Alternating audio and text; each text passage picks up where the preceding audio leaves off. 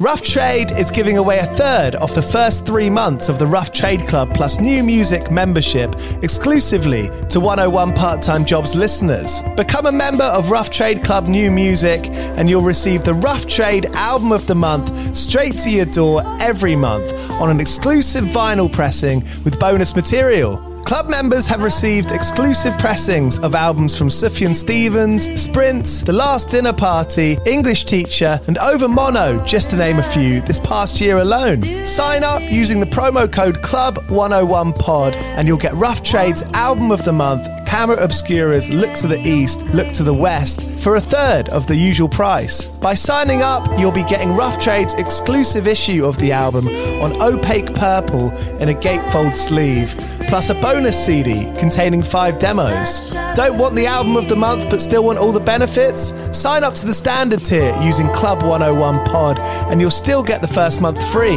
You'll also get free shipping on all orders, ten percent off at the bar and on secondhand vinyl in store, and exclusive access to sold-out Rough Trade events. So don't hang around. Head to rough trade dot com slash club and sign up with the code club one oh one pod. That's club one oh one pod and claim money off Rough Trade's Album of the Month today. This offer is for U K residents only. Do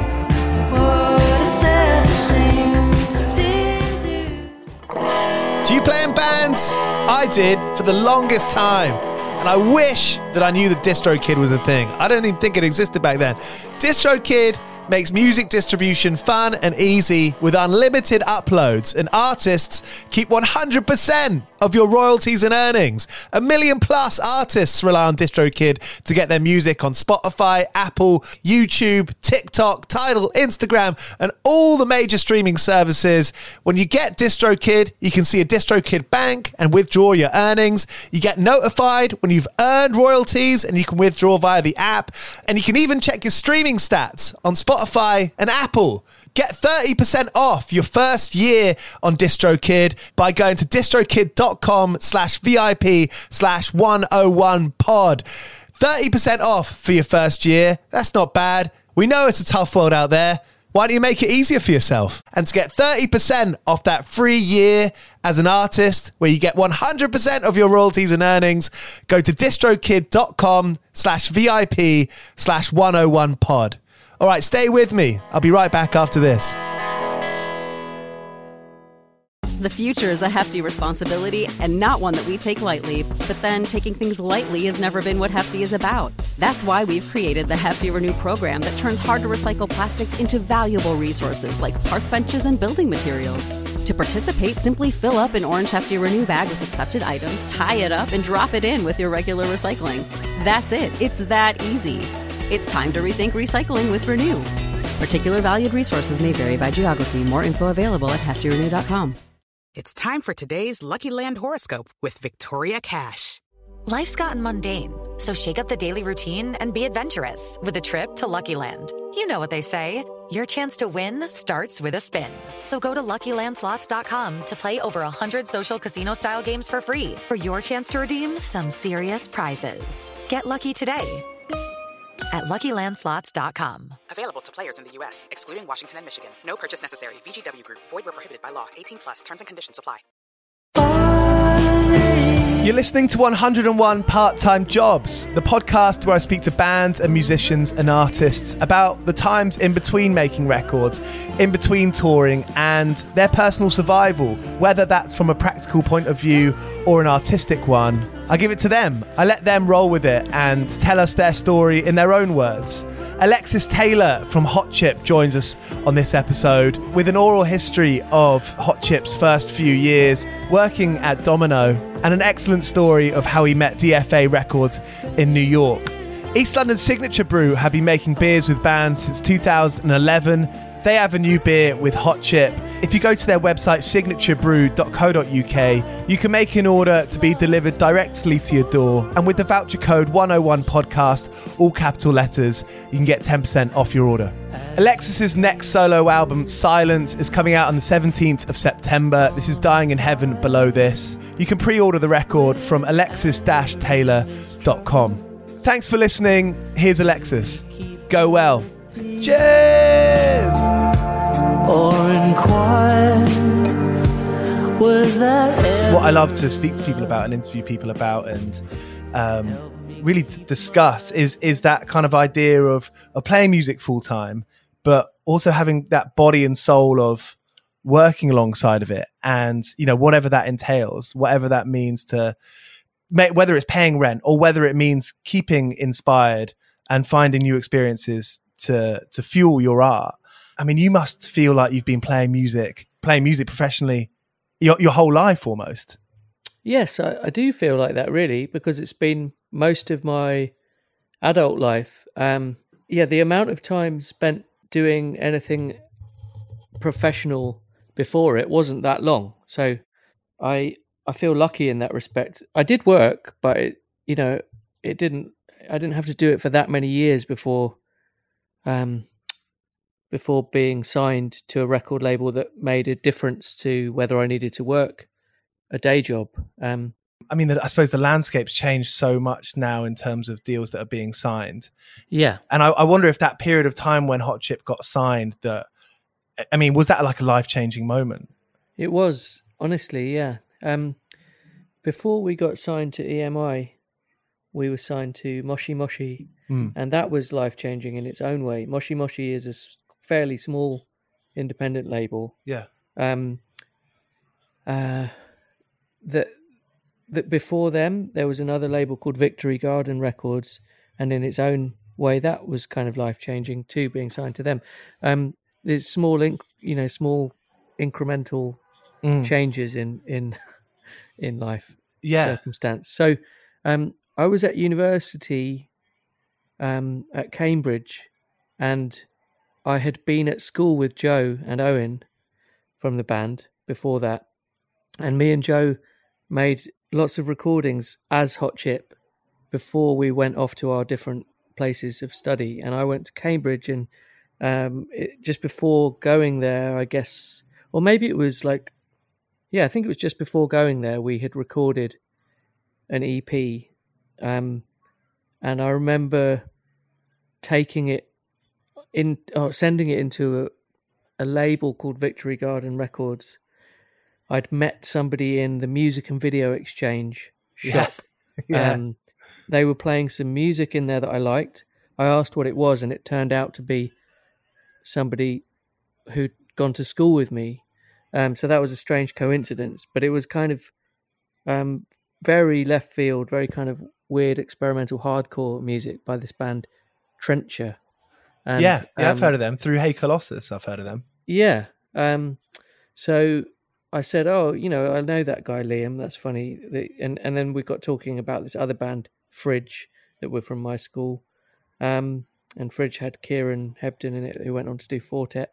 Um, and so they said, oh, we'd love to hear your music. So I sent in this demo that me and Joe had made. And they just said, we'd like to put that out. So they, they didn't, they didn't, they didn't ask for a kind of another stage of, can you improve that or change that, or these are good beginnings, but we want this. Um, so they released that. And the point at which I kind of got that, the reason I mentioned Cambridge is because I can remember vividly getting the email while I was in maybe my first term at university at Jesus College. And I remember just the excitement of this email coming in saying, we'd like to release your E P. Amazing. Um, and then, and then that got released on a C D. Didn't really change very much, except it changed our confidence about things, or at least mine. I thought, well, if, if that label likes this mm. and will release it, mm. then we can make more music and people will release it. Um, and it was such a small label. I wasn't unrealistic about what that meant. I just, I just liked the fact that somebody thought it was good enough to put out.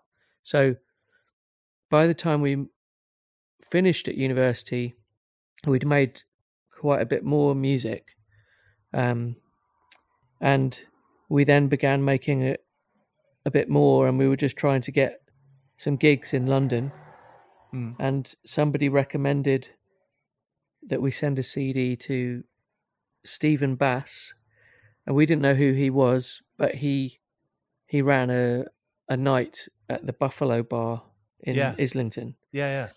But by sending him the C D just to get a gig, he, he said, oh, I like this a lot. do you want to make an album for Moshi Moshi, which was his label? So we were very fortunate that the person we sent it to just to get a gig happened to run a label. And he he worked for a major label as well as running his own independent label, Moshi Moshi. So he was quite well connected. So mm, um, mm. so we were just lucky in that respect. And so when he said, would you like to make an album? We we set about doing that. We'd already made maybe half an album's worth of material. We just so by this point I was working at Domino record label. Um, okay. And, and that's in Wandsworth, and Joe from Hot Chip's family house that he was still living in was in Fulham. So I would just kind of walk from Wandsworth after work to his house, and we'd make the album every evening.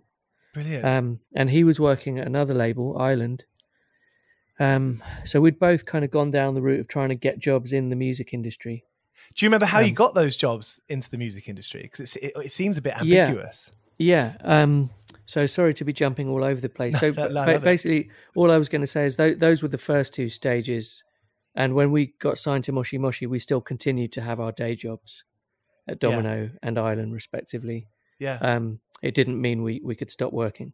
Um, yeah, I got my job at Domino because it was advertised on the Domino website. And at this point, I mean, it'd been a few years, but I would, I was a follower of Drag City record label and Domino. Mm. I would look at their website quite often and just see what albums were coming out by bands I liked.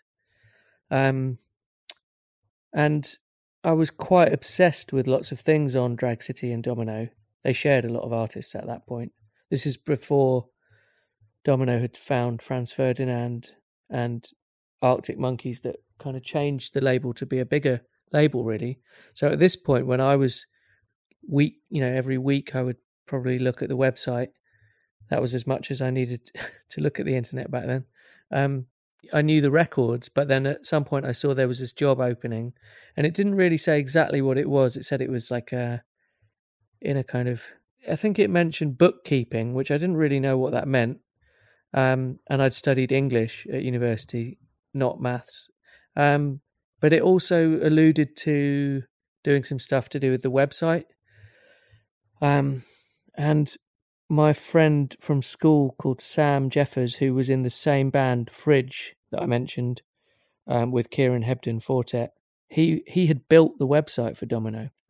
So I I asked him, what do you think this job really entails? And he says, well, it says it's bookkeeping, but I think I think they want a more general person to do, you know, they want a bit of bookkeeping and they want a few other things. So I would just apply for it if I were you. So I did that, and then got the job.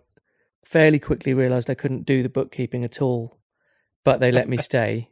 Um, and I just did all the things that weren't the bookkeeping that they needed me to do. So write, writing about the bands, writing the press releases. That was in-house, that stuff? That was all. That was in-house. Um, not all of it was, but some of it was. So mm. it wasn't that I was the P R person. I wasn't phoning people up, and I wasn't the point of contact to explain how good something was to people or sell it to them, but I would do the writing. Mm-hmm. Um, and I also mailed out the records that, and C Ds that people bought. Um, they had a thing called Domino Mart, and I tried to help them make that a slightly bigger part of their business, because I had worked for like a week at Warp Mart right. before that, and I'd seen that that was doing really big business for them. It was like a massive part of what they were doing. So I was like, well, if you've got a if you've got a mail order department, mm. it's a bit mad if you're just treating it like a sort of secondary thing. You should try and take it seriously. So um, I I tried to help with that. Um, and I guess I became, in a small way, I'd, you know, I'm not, I didn't sign any bands or anything, but I got given a little bit of A and R responsibility. Um as well, just, just by listening to demos and recommending things to, to Lawrence. I, w- I would sit opposite him in in his own office, within the office, like in the in his own room there, because that was the only spare seat and desk when I got the job. So I was kind of directly opposite the, the man in charge, and listening to all the new Franz Ferdinand demos as they were coming in, and and sort wow. of um yeah. and just going to gigs every night with him and getting to know him and, and other people who worked there, and some of whom still work there. So I had, I had a bit of an all-round job. Um, Did you with... fit into that culture quite well? I mean, I, I wonder if, if you were such a big fan of it before. I mean, were you, were you a bit... I mean, I feel like I'd be really nervous to work at a record label that I loved. I actually didn't feel too nervous, except for when I had to do the bookkeeping. Um, uh, no, I, I really liked it. Um, I was I was definitely excited by having the job, but I wasn't too nervous because mm. it was fun. Um, mm. Most of what I had to do was that another major thing going on at that point was the tenth anniversary celebrations of Domino. So I was just having to help with processing ticket sales for the gigs and um, organising the merch for the gigs and mm. stuff mm. like that. And and um, being in an environment where I was listening to records I liked and talking to people about records I liked and working on those records, as well as also hearing records that weren't on Domino but were just what people wanted to listen to in the office. It was exciting to me to be surrounded by fans of interesting music. Um, and then I was going, it was expected of you that you'd go to every single gig that they had in the calendar. Wow. So day one, that was revealed to me. And then from day one onwards, I basically went out every night, um, you know, for the next two years, uh, pretty much. And sometimes there was more than one gig to go to. And it just, it was expected of you that you would do that. A few of the more senior members of staff would occasionally say, well, I'm not making it to that one, but I am going to mm. these. But mm. as a new person, it was expected of me that I should show enthusiasm and go to all the gigs.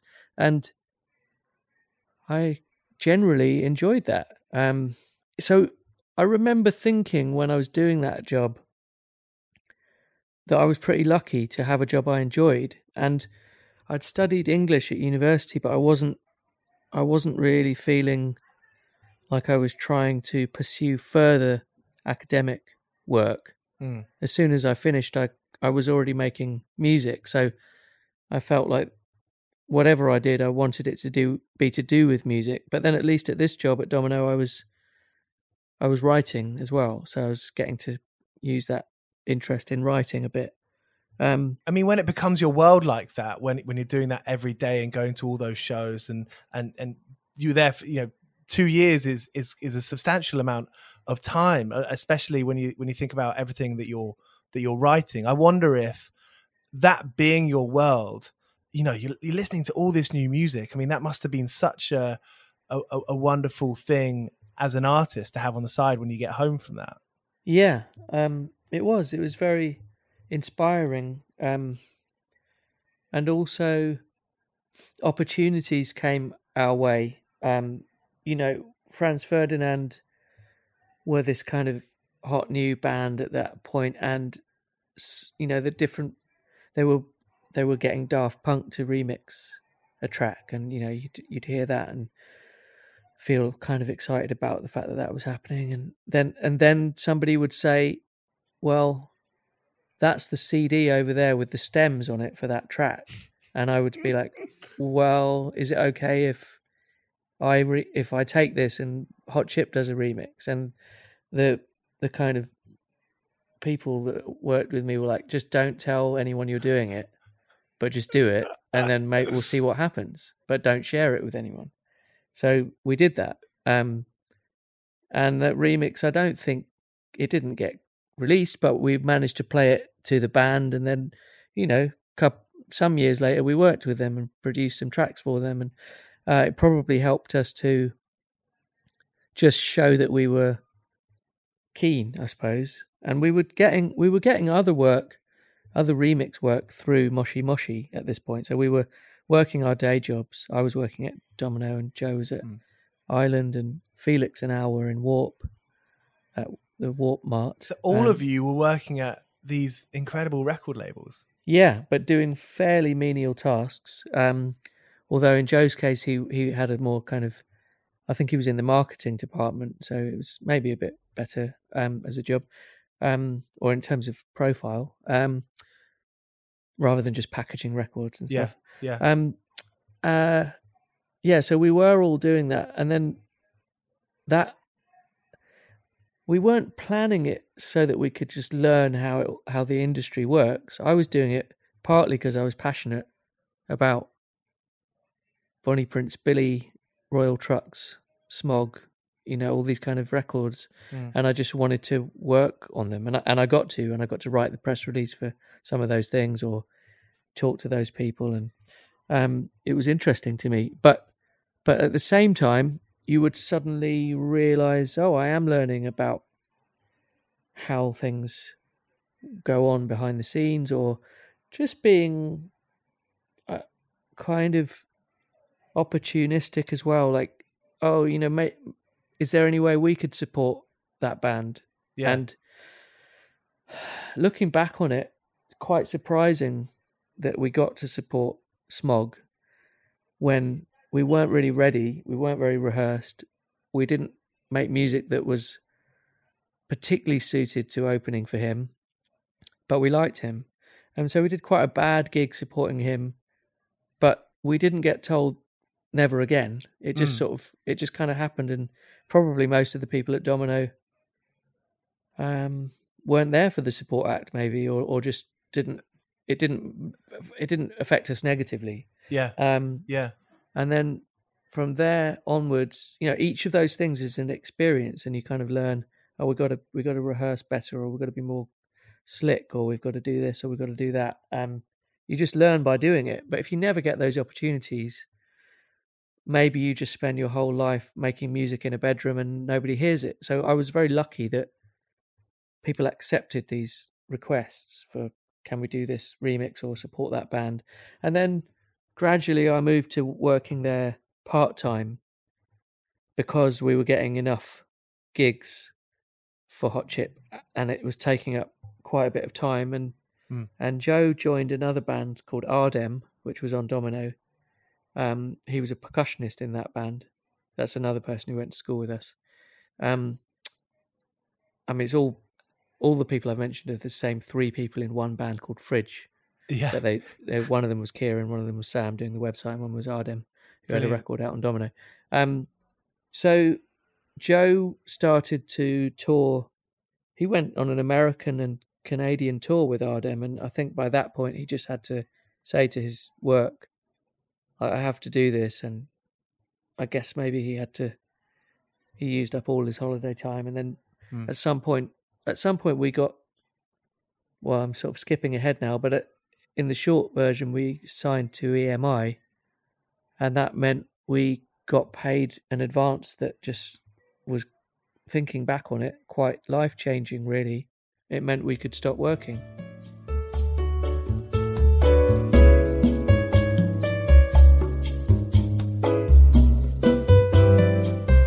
In that in that in between time when you were working, did you notice a, a kind of, clearly, you know, you weren't, you know, shy to tell people, you know, you were doing Hot Chip and, and, and you were an artist. But I mean, was was there a kind of support within Domino and within your jobs at those record labels to, to do it, to be an artist? Yeah, there there was. Um, Lawrence was Lawrence was not especially aware, I don't think, of what our band sounded like. He just knew I was in a band and wanted to do that, and he liked me.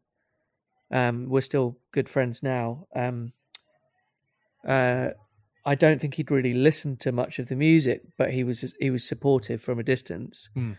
And then Bart, who still works there, was more directly involved. He he came to watch us play one of our first gigs around that time, and he he was very positive about it, and maybe he made a difference to us getting to support Smog. He was, you know, kind of keen or or at least supportive of what we were doing and thought we were interesting. Um and then over time I think we became a bit more no not notable, but like we'd released stuff on Moshi Moshi. People would come into the office press people would come into the office to talk to Domino about bands they were working with, but they would also be talking to me because they were going to do our press. So right. it started to kind of, it started to be more obvious that the band I was in was doing something. You know, we got got like a nice N M E um, single of the week in the first first thing that we put out on Moshi Moshi, which was totally unexpected. Um, things went well for us, basically. Yeah. Um, and I don't really know how to figure out why that why that happened. Um, I was about sort of sixteen at that time, so I wasn't quite getting into the Buffalo Bar. I was going to the Astoria and Mean Fiddler. And as yeah. I got as I got older, I sort of discovered the bands I just missed at the Buffalo Bar. Um, you know, National and Art Brut. And speaking about Art Brut, you know, so many of these kind of London-centric bands and, and British bands. And it does feel like it wasn't Top of the Pops, but, you know, N M E. would, would, you know, if you had a feature on N M E, that was a, a, a door opening. I mean, yeah. it seems that way. It it really was. Um, so we were never a kind of... It's funny, our relationship with N M E. We, we were never featured on the cover, but we were given really nice reviews of that first single and the first album, um, maybe the second album as well. And then we were... It made... You know, it's funny thinking about it now because the paper doesn't exist anymore. Mm. But back then, like... We, Over and Over was listed by them maybe as maybe as this this track of the year or something, um, and it didn't do very well commercially. So it seemed it seemed quite maybe it wasn't the number one, I can't remember, but it was somewhere in there, um, and it, it seemed like they were they were um, supporting quite a lot of more straightforwardly jangly indie bands or Britpop, post Britpop bands. Um, and yet they gave us space too, and we weren't quite like that.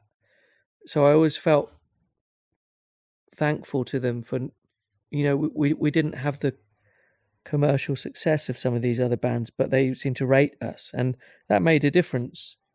Um, it made a big difference back then to get that support from from a magazine or paper. Was that around the time that Reading and Leeds would would start having more electronic? Yeah, I think so. Yeah, um, because we played at Reading just before, I think we were on just before Animal Collective on one of the stages, which seems like a kind of good lineup when I think back yeah. on it. Yeah, um, totally. Um, I did, I definitely remember that when we first started playing, we were completely different from all other bands we were opening for, because we had five people in a row, four key, four keyboards and one drum machine, everything on a keyboard stand, no drummer. Um, just a different kind of setup. Wh- whatever it sounded like, it looked and sound, it looked different from the beginning. Um, but mm. not that long into doing it, things started to change, and there were other people with. Maybe it's like two years into t- doing it or something. You, you you would play at South by Southwest, and yeah. you would see bands that would have like an S P D S drum machine at the side as well as drums. And I think L C D Sound System were quite um, influential in terms of if they had that set up, then other people did it too. Mm. But it was maybe coincidence, because I don't know if every band was listening to them by that point. But um so it started to feel like we were part of something, not really a scene, but I don't know, we would be on the same... For instance, at, at South by Southwest, we were on the same bill as Rat Attack, who were on X L, M I A on X L, L C D, and us. And that was a kind of grouping of bands that didn't all sound identical, but there was some crossover between them. And then by that point, that was becoming more... the prototype for what other bands might do in terms of how they set up, rather than everybody being the Strokes again. The future is a hefty responsibility, and not one that we take lightly. But then taking things lightly has never been what Hefty is about. That's why we've created the Hefty Renew program that turns hard to recycle plastics into valuable resources like park benches and building materials. To participate, simply fill up an orange Hefty Renew bag with accepted items, tie it up, and drop it in with your regular recycling. That's it. It's that easy. It's time to rethink recycling with Renew. Particular valued resources may vary by geography. More info available at hefty renew dot com. Did that give you almost like a sense of, um, I don't want to say validity because that's not what I'm trying to say, but did it give it a, a sense of like, oh, th- you know, this is what we do now. We're, we're, we're, we're on the cusp of something that's actually, you know, really quite special. And, and actually we should, we should really focus on this big time and, and make it, make it happen for ourselves. Well, for whatever reason, we had been very focused on it right from the beginning. You know, even if we were playing some somebody's birthday party from school or playing at a pub in Fulham, I seemed to believe that this was worth doing and worth doing seriously mm. and focusing on. And we must make plans for more gigs and we must make more recordings. And Joe, I think Joe felt similarly about the recordings being worthwhile. Maybe he wasn't so sure about us as a band, as a live band. Um, so that determination was there from quite early on. And and that's probably how we kind of got going during that mm. working at record labels time. Mm. Um, so by the time we were at South by Southwest, we were really making a, you know, making the most of it. We, we were trying pretty hard to, I guess to um, to get signed, but we we thought we were going to get signed to D F A. Um, that that's another part of this sort of story, really. So after being on Moshi Moshi for about a year, we were approached by D F A, and my understanding is that either James Murphy or Jonathan Galkin, who who ran the label, um, had ordered our single Down With Prince from from Moshi Moshi, and Moshi Moshi sort of told us this. They were like, oh, we're sending it out to to James Murphy at D F A in America. That's quite exciting. Yeah. And yeah. um they probably shouldn't have told us that, because then we were like, oh well, it's good if they like it, you know, that seems like a more exciting proposition somehow, this cool New York label. We didn't really know that they that Moshi Moshi was basically as big as D F A, but D F A seemed to be a step up for us, right? Just because it was exotic, I suppose. Yeah. Um. So I was I was going out with somebody who I'd met at university, and she was an architect, and she moved to New York to study at the Cooper Union. Um.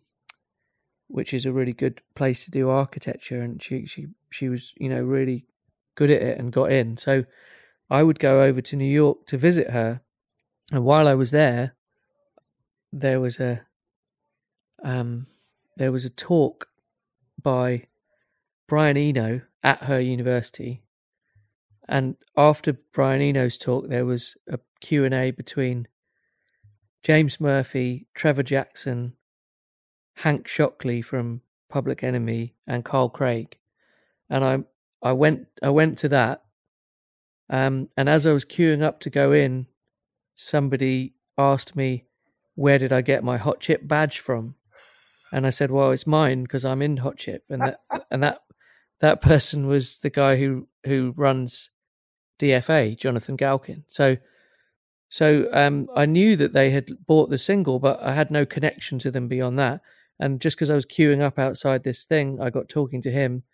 Um, and then, you know, within a matter of hours, it was like, well, you should come and meet James Murphy and like come to the office. And so he was kind of courting our band, and I was the only member of the band who was over in the States. So I went and met, went to the office, met James Murphy, looked around, Um, saw the studio, was just completely excited by any of this happening, hmm. and then came back to the U K and just sort of, you know, it just felt like the next stage after the first one was these people in a record shop said, you know, years ago, we run Re- Victory Garden Records, send us your C D. The next thing was Moshi Moshi, and then this was D F A. The next thing was kind of happening. It was fairly it felt fairly easy, and I and yeah. I didn't. I, I suppose it's just something about being quite personable and sociable, and mm. and not too pushy, but also saying, well, yeah, can I follow up on that? Can I give you my C D? Or it's like gradient. Yeah, but then it didn't. It didn't really happen with D F A. So they they said they wanted to sign us, but just nothing ever happened. So we would stay in touch with them because I was in New York again. I met them again, and then at some point we arranged to do a recording session with them. And we we some of the band stayed at Tim Goldsworthy's house, and some of us, you know, I stayed at my girlfriend's place in New York, and mm. it all worked out that we did this recording, but they still weren't making the offer to sign us that they said they were going to do. And it, it dragged on for quite a long time. And I remember just sitting at home waiting by the phone, by the landline, for this phone call that, I, that was scheduled to happen. You know, like, we will speak to you at two o'clock U K time, and we'll discuss the deal. And then I would sit there and they just wouldn't call. And I was like, oh, well, they said they were going to call, so they must call. And, you yeah, know, you yeah. you call them and nobody answers. And eventually I'd get through. And it just went on like that for ages, for like months or two years or something. Of I don't know if it was already two years, but it felt like it. It felt like we were chasing them, but we weren't sure why they were spending the time recording with us, but not just coming through with an offer. And what it was was they just didn't really have any money, so um, we were we were sort of looking for this next step up, like how do we leave our day jobs? Mm. And D F A weren't really willing to say we can't offer you the money to do that, but we still want you. So eventually, they signed a deal with E M I where everything on D F A, because of L C D Sound System's kind of Um, hype and interest, mm. everything got signed to E M I. So at that point they said, well, we can't sign you directly, but do you want to sign to both D F A and E M I? Um, and we were like, oh, I don't know, because we we we weren't really thinking of being on a major label. And because I'd worked at Domino, I guess I was still at Domino at that point, I thought I thought it seemed kind of weird to me. I, I, I saw the major labels as the enemy. Yeah, yeah. Um. So that, and then it all just kind of got very complicated. Domino. Domino said to me, like, we don't want to step on D F A's toes. But eventually, I said to them, well, they're not really actually making an offer, so don't we don't seem to be signing to them. So then Domino put in an offer, quite a good offer. And then Stephen Bass, who ran Moshi Moshi, was like, well, I'm not going to lose them. I'll sign them to Island. And then Island came in with a much bigger offer. And then I was like, oh, I don't want to sign to a major label. All of my bandmates were like, well, this sounds quite good. Why would we turn that down? And then E M I kind of swooped in and said, you know, after seeing us at South by Southwest, they would, they would you like to sign us. So we, we kind of thought, well, if we go with E M I, we still get to work with D F A as well, because they they have taken D F A on as part of their label. So then that's what happened, and, and that, that was the point at which it was a, a big advance and meant we could all at once just stop working our day jobs. And fantastic. Um, I think what happened after that was a U S tour supporting Four Tet. And we couldn't have done that without tour support from E M I. So that was a big thing that they helped us with. Like, they paid for us to do an American tour. By doing the American tour supporting Four Tet, we then got the next tour, which was our own tour. And by that point, we didn't, seemingly we didn't need the tour support. We were getting decent enough offers to just about make it work. So all of these things helped, and I think if we'd signed to Domino or to D F A directly, we wouldn't have had tour support. We might have done a bit of touring and it might have not got anywhere. We don't know. But mm, mm, we mm. were, you know, I was quite conflicted about the major label thing, and yet it it helped us massively. Um, good to hear could, a good story for that. Yeah. I mean, they were nice people and they worked really hard, and I think they were excited to have a band that was a bit different and... Mm.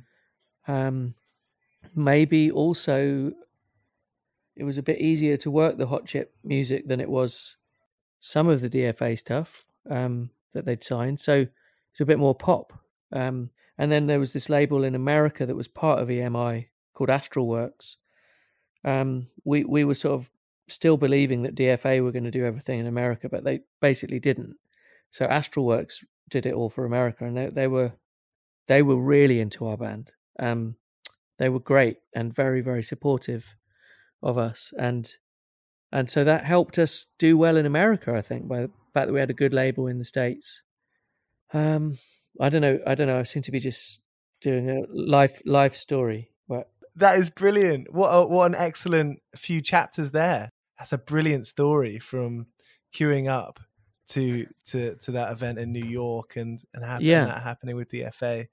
I mean, do you believe in serendipity? Yeah. The funniest thing about that was the badge was on my shoe. It wasn't even like on my jacket or something. I had purple wow. Nike Van, purple Nike Vandals on, and I had the, the purple Hot Chip badge on the on the tongue of the shoe. That is so um, funny. But that is so funny. But also, I mean, not this isn't related to getting signed to them or being found by D F A or something. But um, just going to that talk was really worthwhile as well, just to hear hmm. Brian Eno give a a sort of seminar, and then to hear hear about the making of the Public Enemy records by the producer was just really exciting. And and I remember both Trevor Jackson and James Murphy, when the, when it was their turn to ask him a question, they both just kind of laughed at the fact that they didn't have any question except how how how how how how they were like really sort of they were stumbling for their words, and they're just like how how how did you do it, whereas everybody else was a bit more like, you know, um po-faced and so on, but they they just kind of that you could tell they were in awe of him as a producer, and and I I was as well. Um so there was a really yeah it was just it was exciting and fortuitous that I could I had this kind of separate reason to be going to New York to vi- visit my girlfriend, and all of the daytimes were spent while she was studying. I was just going round record shops and buying music and kind of absorbing the kind of culture of other music and Kim's Kim's record store and um, Downtown Music Gallery, which stocked all this free jazz music that I was listening to, and so. It was very good time to be there. Um, and that question, how, is is always the interesting question. Yeah, yeah. Because um, that those group of people were interested in the process of mm. making records and the production. Mm. And that's what interested and still interests me, rather than the kind of life story. I mean, obviously yeah. some people have got amazing life stories, but I remember a few years ago there was this good book by Matt Thorne about Prince, and I got sent a preview copy, and I wrote this really glowing review of it, and they used my they used my kind of blurb on the back, and then and then the book came out and all the reviews were terrible. They were like, oh, it's, it doesn't tell you anything about his personal life. Mm. It's really boring. It just goes through what he recorded, and I was like, that's the first book I've enjoyed about Prince, because I right, wanted right. to know about all the recordings, like, and yeah. since then there's been about five different books that go even more deeply into the recordings, and suddenly they're all like popular, and and you know, now there's podcasts about about the process of making Sign of the Times. You know, people are getting deeper and deeper into that, but it seemed at that point, I guess maybe it was just slightly square journalists or something just saw it as they just wanted more gossip or something, but I, I just thought the process is what's interesting to me. Um, I just learned how they, after a show, they would go to the to the recording studio after the show. Yeah, I mean, after the show, he would have an, an after show gig in a yeah. nightclub. Yeah, almost every night, wherever he was in the world, and then maybe to the studio as well. Um, that was the thing. When I was growing up as a Prince fan, I would hear about, oh, you know, there's There's an after after show. You've got to be like a member of the Prince fan club to know about where it is or how to get in. And I just thought that happened occasionally in London after the big Wembley show. I didn't realise he was pretty much looking for an after-show club everywhere in the world on tour. So he would do like a two-hour show and then do another two-hour show, taking you till like four in the morning. And like you say, then maybe go back and record. So well done to his tour manager. Yeah, yeah. He just sort of de- demanded it of people, I suppose. It seems like everybody that worked with him couldn't have a life outside of the recording or the touring. They just couldn't. So yeah. Some of them did it for a while and then gave up, or others didn't last very long at all. Yeah, full-time job and a part-time job all in one. Yeah. Well, Alexis, I mean, thank you so much for for letting me in on all of that. That's amazing. I love all those stories, and and thank you for for flying with it. Oh, that's that's fine. Um, I did do a different job before. I never told you about. It's not even interesting, but I had another job in a in a C D and D V D and V H S shop called M V C. Um, all right. For quite a long time. Where was that? Before this, uh, in Chiswick, and then that was like after school finished. Yeah. After after I finished sixth form, but bef- in my year off before going to university. So I did that for most of a year. And then when I finished at university, I did it for a little bit longer until I got the job at Domino. And I did meet my bandmate, Rob, who's in the live band of Hot Chip. Nice. uh, in, in that place. So that was another big part of... That was another job that was just enjoyable because it was music, mainly music fans. Yeah. Um, Learning I, something new every day. Yeah. But I mean, it, you know, it had its boring sides too. But um, but it was quite... That was like... Yeah, I, I just didn't want to act like the only job I'd done was in Domino. Um, but I put my time in in retail. Unfortunately, with these stories of retail, there's not loads to talk about, is there? No. I mean, I, I served a lot of people from the music industry when I worked in that shop in, in Chiswick. Um, members of Primal Scream, um, Richard Ashcroft would go in quite often. What would you? What would be your sort of... Would you go in for the chat? Well, some of them were just like, so Elton John had this guy who would buy C Ds for every house he lived in. And he would come in every Monday with a printed out list of all the new releases that he was interested in. And he needed five copies on C D of all of them. So when that guy came in, you had to sort of serve him for like an hour or so. Um, And then when Martin Duffy from Primal Scream would come in, he would buy, be buying interesting music and you'd get chatting to him about it. And then you'd end up maybe bumping into him after work in the pub in Chiswick and talking to him a bit more. And um, so things like that would happen. But Brilliant, brilliant. Well, we'll have to do a, a second episode at some point because, of course, the other sort of part-time job of, of being a full-time artist is... the admin, I suppose, and you know, interviews like this, and yeah, yeah, um, which I find equally as fascinating because that stuff is is such a part of the job, right? Yeah, I mean, it it it was something. We didn't have a manager for a long time at the beginning, so it was it was split between me and Joe really um, doing the admin, and yeah, and we did some funny tours where we didn't have a tour manager. We didn't have a manager, we didn't have anyone, so we didn't have a sound engineer. We were just travelling around Germany, supporting Faithless in big arenas, and we we were just travelling by train and carrying keyboards on our backs in backpacks, um, and wrap. They were wrapped in towels, and we what were a wonderful vision. We were still used to just using beer crates at the Buffalo Bar to put your keyboards on.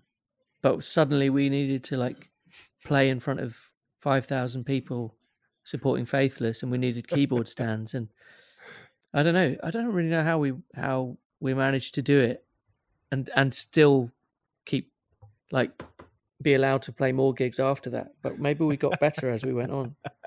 We just sat down for all of our gigs at the beginning as well. Really, yeah. Really, it was just easier to sit down with a keyboard on your lap. Amazing, um, amazing. Brilliant. Well, Alexis, th- yeah, thank you so much, and you know, good luck for the for the record. It's so exciting. All right, thanks a lot. Amazing. Good to speak to you. Yeah, you too. So there was Alexis Taylor. His new album Silence is out on the seventeenth of September. You can pre-order that today. Cheers for listening to one oh one Part-Time Jobs. Here is some Coxbarrow. I've been working all day for me mate on the side, running around like a blue-ass fly. I've been working, yeah, I've been working all day for me mate. Every bleeding minute I've been on the go, up and down the ladder like a fiddler's elbow. I've been working, yeah, I've been working all day for me mate. This is a Mighty Moon Media podcast.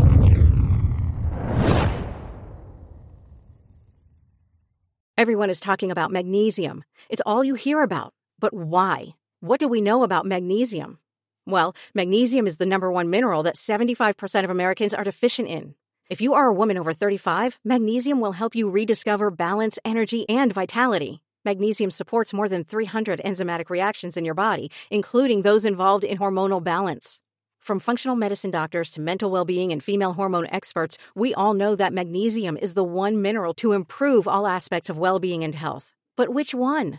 Magnesium Breakthrough from Bioptimizers, the trusted choice recommended by leading experts, with seven best-absorbed forms of magnesium to ensure your body receives the support it needs for overall well-being. Go to bioptimizers.com slash balance today and use code balance ten for ten percent off. Support your journey to wellness at B-I-O-P-T-I-M-I-Z-E-R-S dot com forward slash balance. Magnesium Breakthrough from Bioptimizers, your foundation to optimal health and vitality. With the Lucky Land Slots, you can get lucky just about anywhere.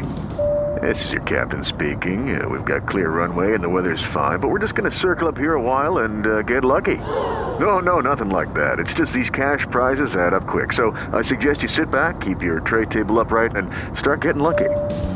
Play for free at Lucky Land Slots dot com. Are you feeling lucky? No purchase necessary. Void where prohibited by law. eighteen plus terms and conditions apply. See website for details.